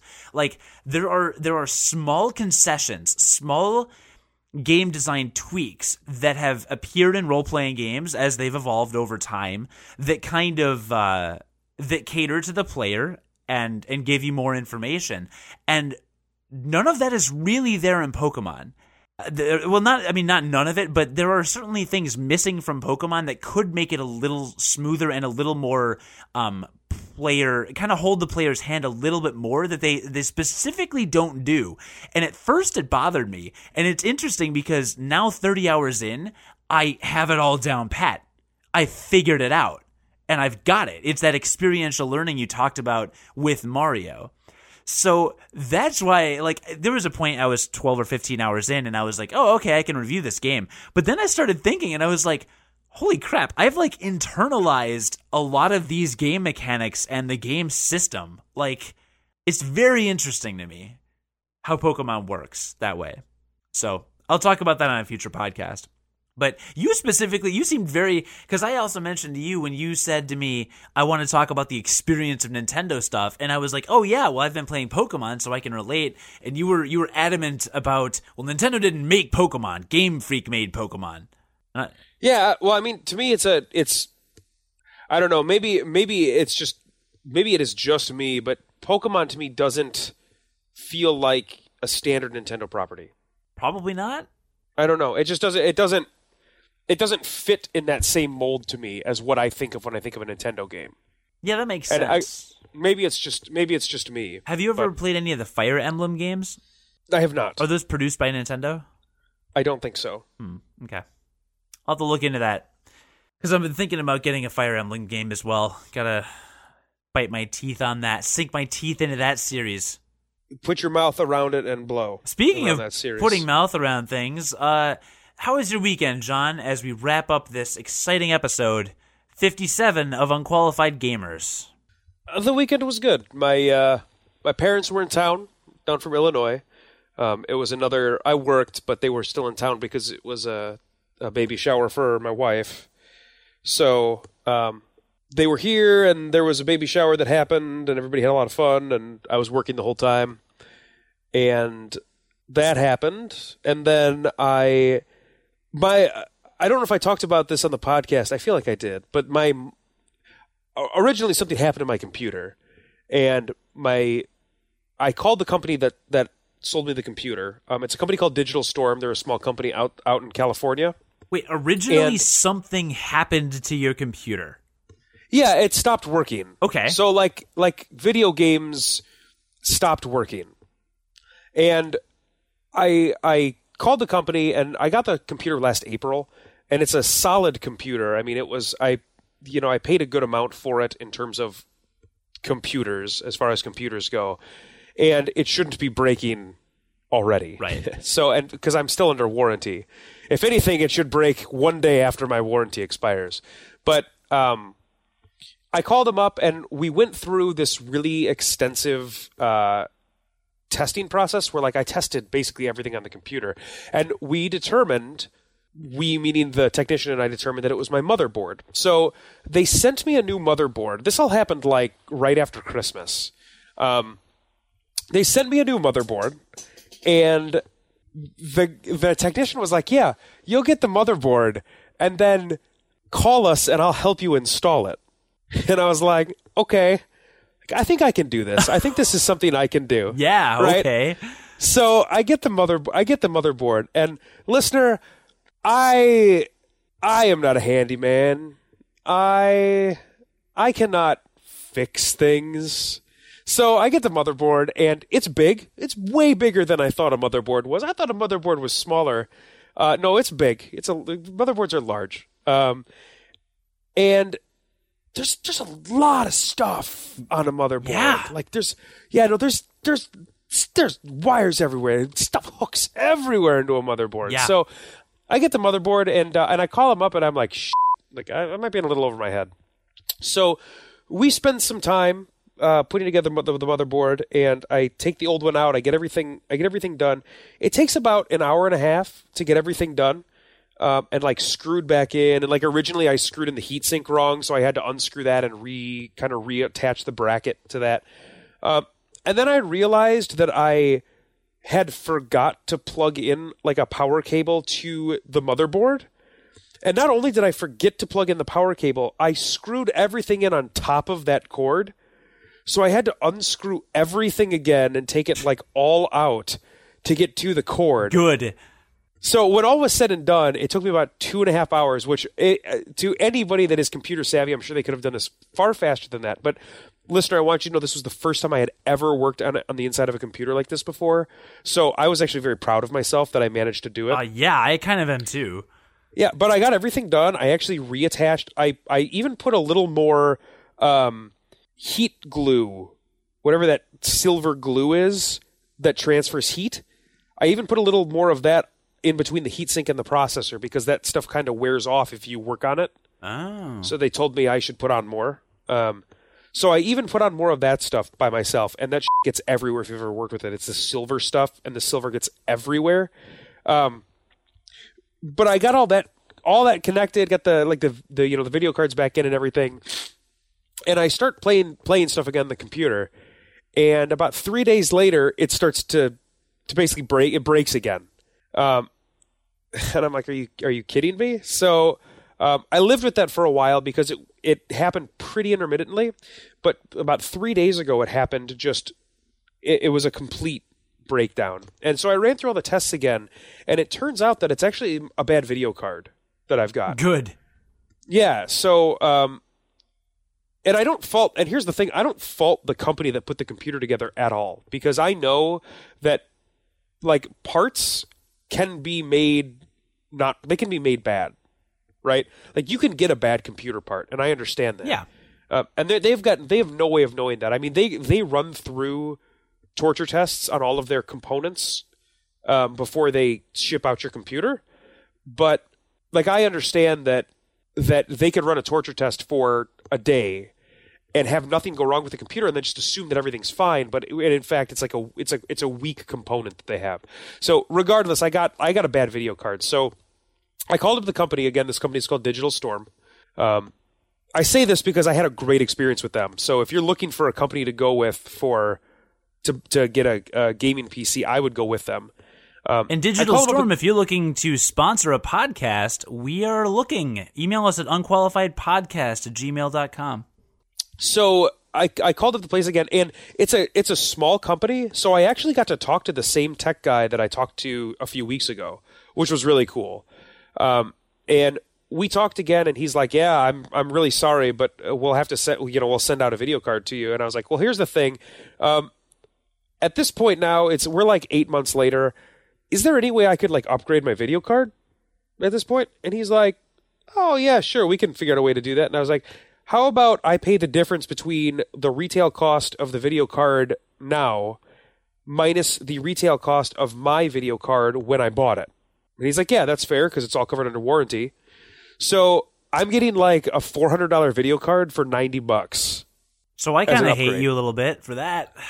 Yeah. So they're sending that out, and I, you know, I'm, it, and and not only that, he like it's I I called at at like 5 p.m. their time on Thursday, and the part shipped today already. Like they already got all of that stuff through the works to ship to me today. Which So is Monday really- for the for the we record we're recording right now on a Monday, so three Sure. days. Yeah, well, two business Two days, business because he could. Yeah, he couldn't have done anything on on that Thursday because I called when they closed. Um, and yeah, it was two two business days. They they're shipping it. They've already shipped the part out to me. Um, so that's really cool. Super excited. I'm gonna have like a crazy new video card. I got like a I don't know video cards at all. Um, I got like a G uh, uh GeForce GT 750 or something like that, or GX 750, FX 750, something 750. Um, but yeah, that was that was just another experience I had over the weekend, and it was it was very pleasant. Um, they've been great to work with. Yeah, that's kind of awesome. Um, I believe that is the video card I needed to get if I wanted to actually run Call of Duty Ghosts on my computer, which I purchased and cannot run. Uh, so kudos to you. Thankfully, with the fact that Steam is what it is, uh, you will always own that game. I sure So whenever- will. So when everybody's playing Call of Duty Ghosts in six years, and you finally have a PC that can play it, you will be able to play it with everybody else. Hey, you know what you should do? You should email Steam's customer service and see if they will refund you. Really? Oh, you didn't buy it off Steam, did you? No, I bought it through Green Man Gaming. Oh, I don't know anything about that company. Good luck. Uh, I reviewed their customer service on that one podcast. Yeah, I think you did. I don't think it went very well, if I remember correctly. well, they were fine. They just weren't very quick. And I mean, if if I if I just bought a game and I was like, yeah, okay, I I like most of the time it wouldn't matter. But it was like that was my last weekend off for like two weeks, uh, a weekend like that I was able to play a lot of games, and my friend got it specifically to play with me, so that that put a time constraint on it. So that wasn't fair on their end to have to deal with it. I get that it was like it's not like most people are like I need this video game to work in the next 48 hours, you know, like so that sucks that I did that to them, but at the same time they it took them like a week to get it resolved. So even if I hadn't had that, that was kind of a pain in the butt for the amount of time. But I mean, whatever. Now I have it in my library, sitting there, doing nothing. And I can't upgrade and get a video card that will work because my motherboard won't support a video card up to that amount. So you're also You would need a new motherboard as well. yeah, so you're also uh, really lucky. And now, see, I I'm familiar with the inside of a computer. I took apart my my parents' old Gateway computer um, when we were in high school. I was like 16 or 17, and I opened it up and installed a, DVD or no, a CD rewritable drive because that was that had just happened. You can write a CD. That's crazy. Holy crap! You can put whatever you want on there? Yeah. So we had a CD-ROM drive, and I, I added a CD rewritable drive in there, and that was a big deal. So, uh, and then in college, I, I tweaked. I think I added some a couple memory sticks to my motherboard or something, uh, like my junior or senior year. So, uh, I've been in and Well, out. don't get don't get me wrong. I've done that. Like oh, okay. putting in putting in RAM is nothing. Like I've seen the inside of a computer. I've done I've done a couple of things. Oh, I've like I had another computer where I reconnected the power for my for my um, CD drive that got unhooked during during transit. Okay. So like I I like know how to do stuff, but but but putting in RAM and even like putting in a video card is much different than hooking in a motherboard. no, I know. I know. You made it sound like you had never done anything. No, no, no. I don't think I would have tried. I don't think I would have tried to put put in a new motherboard and everything into the motherboard if I had never worked in the computer ever. Okay, because because I was gonna say I was gonna give you extra props because even having messed around with the insides of my computer quite a bit, like I've I've swapped cards in and out, I've I've done a lot of stuff. I still when I found out that I need to upgrade my motherboard if I want a better video card, I was like, then I'm not getting a better video card. Like that was it, you know. Uh, unless unless I honestly Google Hangouted or video Skyped with our our techie friend Logan in Denver, like unless I had him on, literally instructing me step by step, there's no way. There's no way I'm gonna do it. I just I don't I don't want it that badly. Uh, I don't care that much. I will survive not being able to play Call of Duty Ghosts. I don't need to drop over $500 on a new motherboard and graphics card and spend hours upon hours figuring out how to install it and having a zillion no it no no That game is not worth it. You know what though? At some point, you just buy a new gaming PC. and at some point, I will I will buy a new gaming PC, which is fine. But that time is not right now because it will run That- everything. Yeah, that that time is not now. That's exactly right. no, right. definitely not. And uh, speaking of the time not being now, you want to hear my weekend? I have been looking forward to this story. Not because I know anything about wrestling, but because there was like a social media explosion about wrestling. Did you see it other than me? Yeah, there were other there were other people that I follow that were posting stuff too. Okay.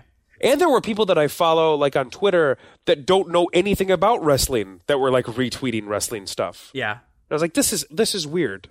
Yeah, it was a little insane. Hold on, first I'm actually I'm literally pulling up my calendar right now because I can't remember if I did anything else fun this weekend. Like, well, clearly I didn't do anything that fun this weekend. If uh, if I don't remember, no, I actually did have fun this weekend. My parents came into town for uh, what they come in town for? They came in town for something. Restaurant week, Chicago Restaurant Week.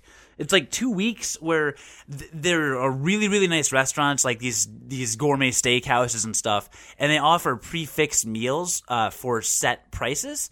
So you can get lunch at certain places for either twenty two dollars or thirty three dollars, or dinner at some places for either thirty three dollars or forty four dollars. And forty four dollars is still a lot for dinner, but uh, I went to this like Michelin star steakhouse with my parents and got like a super gourmet like jumbo scallop for an appetizer. Uh, followed by this piece of salmon that was ridiculous, uh, followed by this like uh, some kind of chocolate bread pudding dessert that was ridiculous. Um, so, and the kind of stuff that would normally cost you like eighty or ninety dollars or more. So, um, that's kind of exciting. So, I, I actually participate in Restaurant Week quite actively, and it's every January because that's the slowest time for restaurants, obviously. Um, yeah, and you go and it's it's really fun. So I always go to a few restaurants for that week, and that was fun. I went to Three Forks on Saturday, um, which I've never heard of and will probably never go to again. But I sure liked that salmon, and my dad let me have a bite of his filet mignon, and it was delicious. I feel like I've heard of Three Forks as a as like a very expensive good place. Like I that, that's I think it's a famous place. Well, the guy, when the guy, our server was telling us about the non prefix items, and he was mentioning some kind of cut of steak that was $119. So, yeah, my dad getting a filet mignon plus an appetizer and a dessert for 44 not a bad deal. Not bad. Yeah, and and again, it's only a couple weeks. It, well, it used to be one week, but they've extended it to two weeks because it's so popular. You know, it's like I, I don't go out a ton during the year, really, unless I'm with friends. Um, so I kind of splurge a little bit in January. You know, go to a few places. Chicago is a very foodie city, so I'd be I'd be a fool to not try out some new places at least a couple weeks a year. You know Yeah, absolutely. you know it's it's it's it's an interesting catch 22 living in the city because it's like you're in the city there's so much to do. However it's so expensive to live in the city and you're generally so busy in the city that you have neither the time nor the money to actually do those things that are cool. Like i used to live two blocks away from the theater that showed blue man group. I've never seen blue man group. Never seen him I lived literally two blocks away from the theater where they did it every weekend. Never did it. So it just that's just how it is in the city. Uh, you know, there's all this cool stuff, but it's like by the end of the week on Fridays, I usually go to the gym and then pass out by ten o'clock, and then Saturday it's just hang out with friends. You know, so it's restaurant week is a nice excuse to like, all right, let's get the energy up to actually enjoy the city while I live here. Um, you know, because God knows how long I'll actually live in Chicago. So Absolutely. yeah, so that's my, my thinking on it. So the Royal Rumble, the 2014 WWE Royal Rumble was on Sunday on pay per view. This is, by the way, John, where most of our listeners stopped listening. the Royal Rumble was always like the one event that even even when I stopped watching wrestling, which was what like ten years ago, I would still come and watch the Royal Rumble with you guys That's right, you because did. just just because the the idea of it is fun, right? I mean, you get to see everybody. yes. Like you get you get it's just it's just a big cluster, and that's that's fun. So I always really liked the Royal Rumble. Yeah, uh, the Royal Rumble is, I mean, it's my favorite event of the year. So for those of you who don't know, the Royal Rumble is the name of a pay per view. The Royal Rumble match is the main event, and it, there are 30 superstars. Two superstars start in the ring, and uh, in order to eliminate your opponent, in order to be eliminated, you have to be thrown over the top rope and both of your feet touch the floor. Okay? Uh, a new entrant comes in every two minutes. So there are times when the superstar will throw out everybody else in the ring and he's the only one left until the next two minutes are up. And there are times when there are 13 or 14 people in the ring. So it can be very chaotic. And often when they have several people in the ring, that's when, oh, here comes the great Khali or the big show or some other half ton wrestler, not half, but you know, four or five hundred pound dude. He comes in and clears house, you know, throws out like 10 people in a row or whatever. Um, so there's a lot of fun moments. There's a lot of spots. There's a lot of really good storytelling and it's it's generally the, the coolest match of the year. And the winner of the Royal Rumble match gets to go on to the main event of WrestleMania and headline WrestleMania, which is the Super Bowl of wrestling, right? So that's the Royal Rumble match. So we talked about the WWE Network a couple episodes ago. Uh, WWE. It might have even been last episode. Might have been last episode. So, um, listener, just uh, really top line. WWE is soon going to be offering a network where you can. St- they're live streaming a program of WWE, just professional wrestling events, twenty four seven, and you're allowed to watch pa- past pay per views from all of their promotions on demand, uh, and live stream every pay per view during the year and this is nine dollars. It's ten dollars a month. So it's like Netflix or Hulu Plus or Amazon Prime for just pro wrestling, and the amount of content is insane. That this is relevant because that uh, goes live in February, so everyone's going to get WWE Network. I mean, I'm going to get a subscription, I'm pretty sure, which means that WrestleMania, which is in April every year, which means that I'm going to live stream WrestleMania legally through the WWE network from my home. I will have a WrestleMania party. I will do that. It will be great. Fantastic. This is what I'll do for all future pay per views. Well, guess what? It's January. That's not out yet. Only way to get a pay per view is to order it on pay per view. Guess what? I don't have a cable box. I don't have a cable subscription. I don't want one. uh, I don't watch TV. I watch YouTube videos on my computer, which is hooked up to my TV. So so I've not missed a Royal Rumble in probably 13 years. That's not an exaggeration. 13 or 14 years. So how am I going to watch this pay per view? Well, I could either go to my cable provider, get a cable box, get it installed, have a guy come, hook it up, order it on HD, pay $60 for the event because that's how much it costs, uh, watch it, and then go return the cable box the next week, which is a lot of time and effort and energy. Or I could go and see it at a bar. There is one bar in all of Chicago land that I know of that shows wrestling pay per views, and that's the Squared Circle, which uh, is run by former WWE Women's Champion Victoria. Uh, Victoria, her real name Lisa Marie Varon. Lisa is insanely nice she uh, worked in TNA wrestling up until about six months ago. She's got wrestling memorabilia all over the place. Um, you know, famous superstars stop by the pizzeria whenever they're in town. It's a it's a very cool wrestling spot, very wrestling culture. I went there for a pay per view once because they show pay per views, and it was just jammed. Like I was standing by the bathroom door, and that's the closest I could get to a seat. Uh, it just, I mean, the capacity is only like 150 people, maybe. Uh, so they they jam people in there, and uh, it gets very very full. So I so all this leads to yesterday.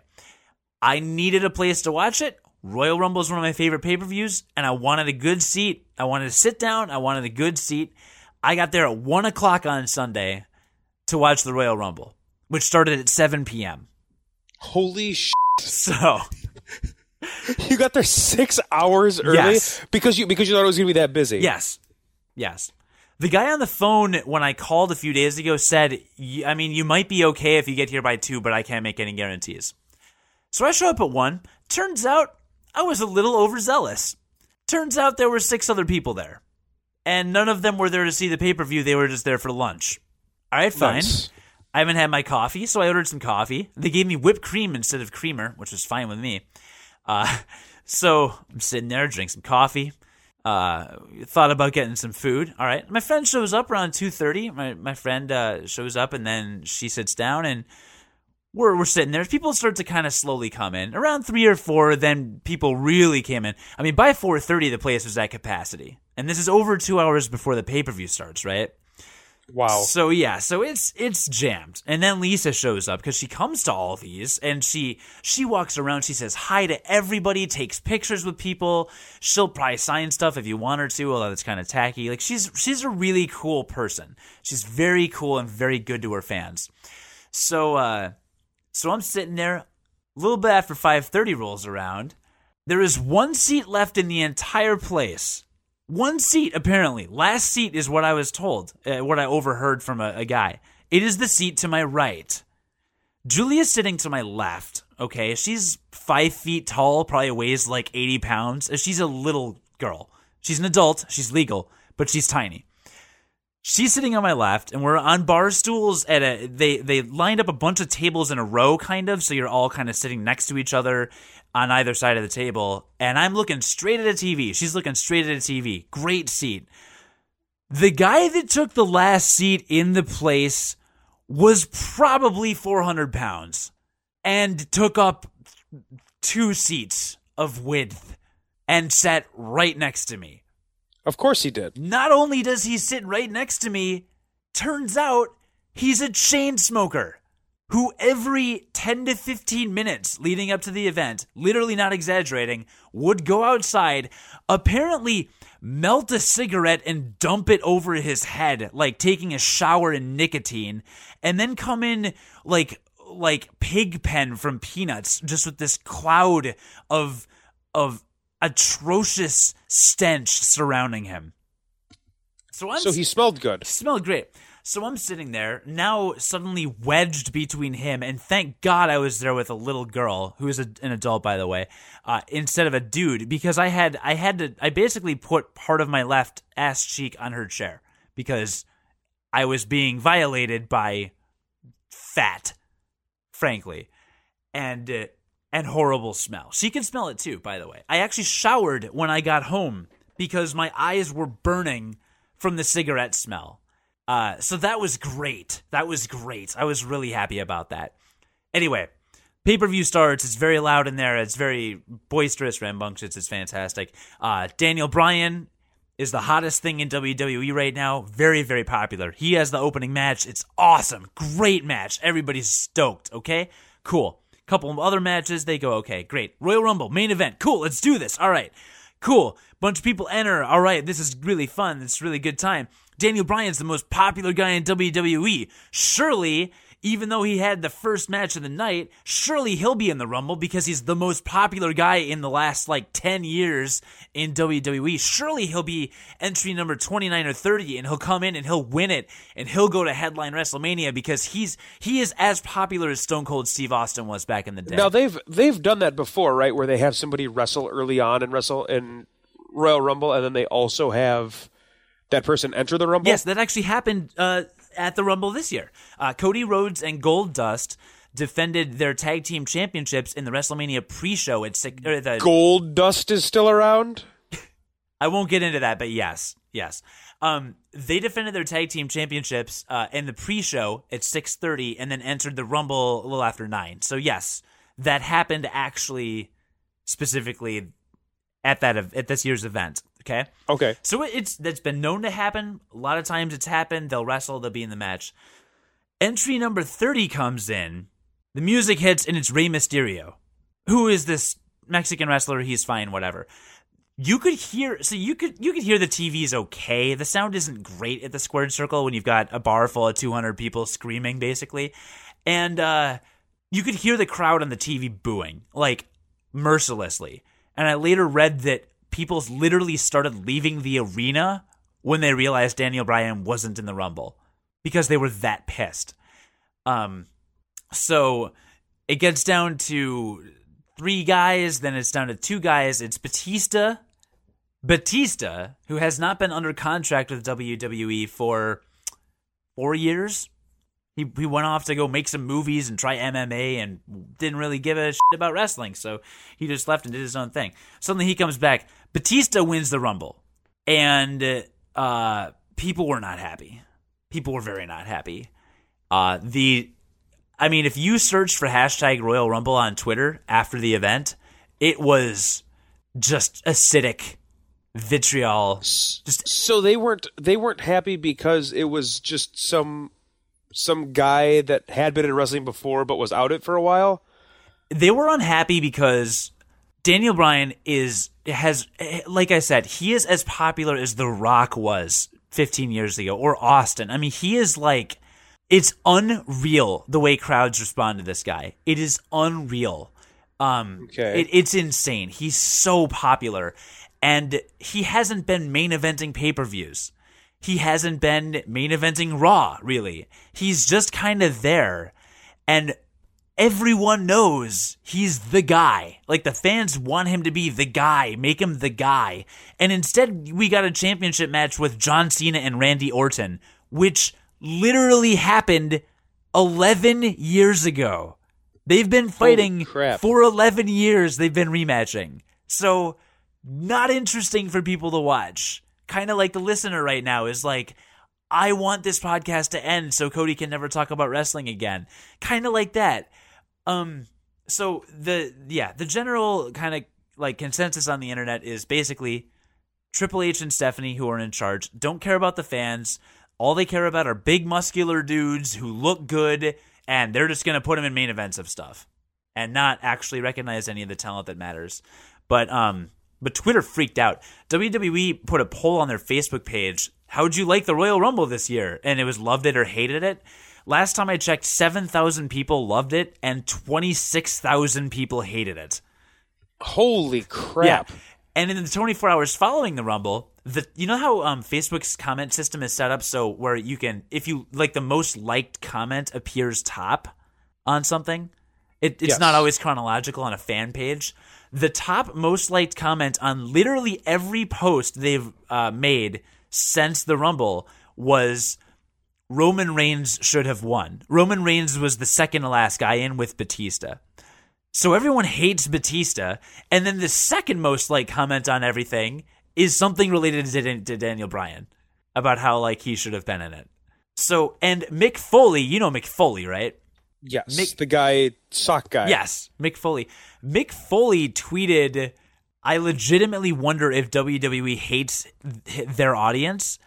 And wrote like a three paragraph long Facebook post about his how he's never been so disappointed with the WWE as to not have Bryan in the Rumble. He was like, I cannot believe they've done this, and I know this will ruffle some feathers because I'm still technically under contract with them for another month doing commentary for something. And he's like, I don't even care. Like, this is atrocious. Um, it was bad. Have they responded at all? So here's the really interesting thing, and this is this is why I kind of hate wrestling, but this is why I kind of love wrestling. And a lot of you listener listener, you're probably thinking right now, like, this is a reasonably educated guy I'm listening to. Why does he care about professionally wrestling, which is fake, by the way? I am aware it's fake. I'm aware of this.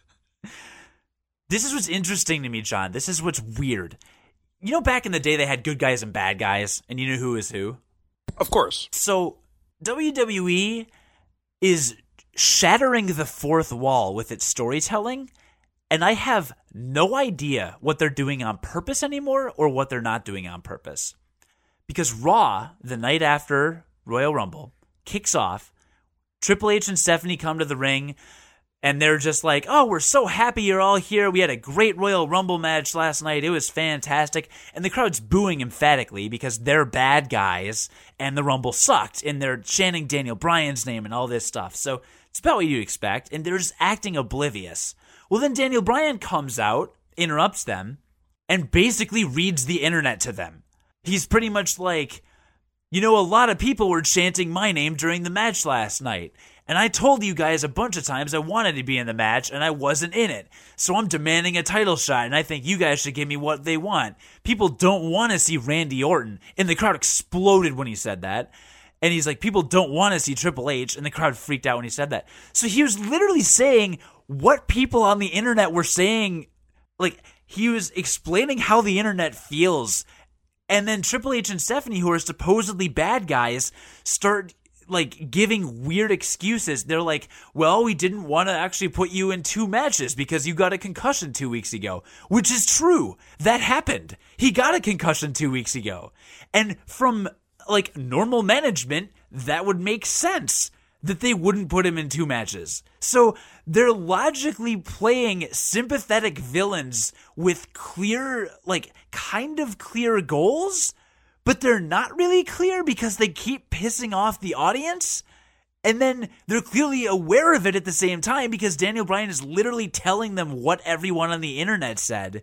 It's it's a mind f- It is a mind f- I don't know what is real and what's fake anymore when it comes to the storyline. Yeah, I still don't care. Well, that that took way longer than it should have. No, but it's a good it's a good story. Uh it's I'm lying. It's it was not. It's not good that story. good a story. It it was a story. Well, It was a story that was it was a story that was told. Listener, if you made it this long, they didn't. um, but but you, that one guy that did, thank you, guy or girl, um, that made it. Uh, hopefully we entertained you. Um, For the first hour and a half or so. you can find us at uh, unqualifiedgamers.com. That's our home site. You can also find us on gonnageek.com. That's got links to uh, our past few podcasts, as well as a host of other really good podcasts as well. Um, you can find me on Twitter. I'm at Eat Play Game. Cody is at Producer Cody. Where, where else are we? Google Plus. Yeah. I suppose we're there a Google lot. Plus is pretty big. Uh, so we're on Google Plus. Just search for unqualified gamers, um, or you can. It's plus.google slash plus sign unqualified gamers. Is plus that dot right? Google plus dot Google dot com slash plus sign unqualified gamers. You won't remember. Just go to Google Plus and search unqualified gamers. You'll find us. Yeah. Um, but yeah, you can kind of hear us every week on this podcast. If this is your first episode, thank you for joining us. Hopefully, Cody didn't ruin it for everybody. I promise I will not talk about wrestling again until WrestleMania. or until something really cool happens, like Daniel Bryan gets a title shot and then gets abducted by aliens. No, the only reason I told that story is because that's what I did this weekend. I spent nine hours at a bar to watch a wrestling pay per view. Because that's my life, John. That's my life. That's what I do with my life. You even sound like it's pathetic. Yeah. Well, sometimes I wonder. But I, I, I do hope that although I know the listener had no respect for me in the first place, I do hope that through my storytelling, the listener at least now realizes there is a deeper, like, there is a deeper level to wrestling that the vast majority of people are, are completely unaware of. Um, and at, at its core, if you take the time and effort to really invest in it, it is there is very interesting and sometimes very good and compelling storytelling, which is why I like it. Still don't care.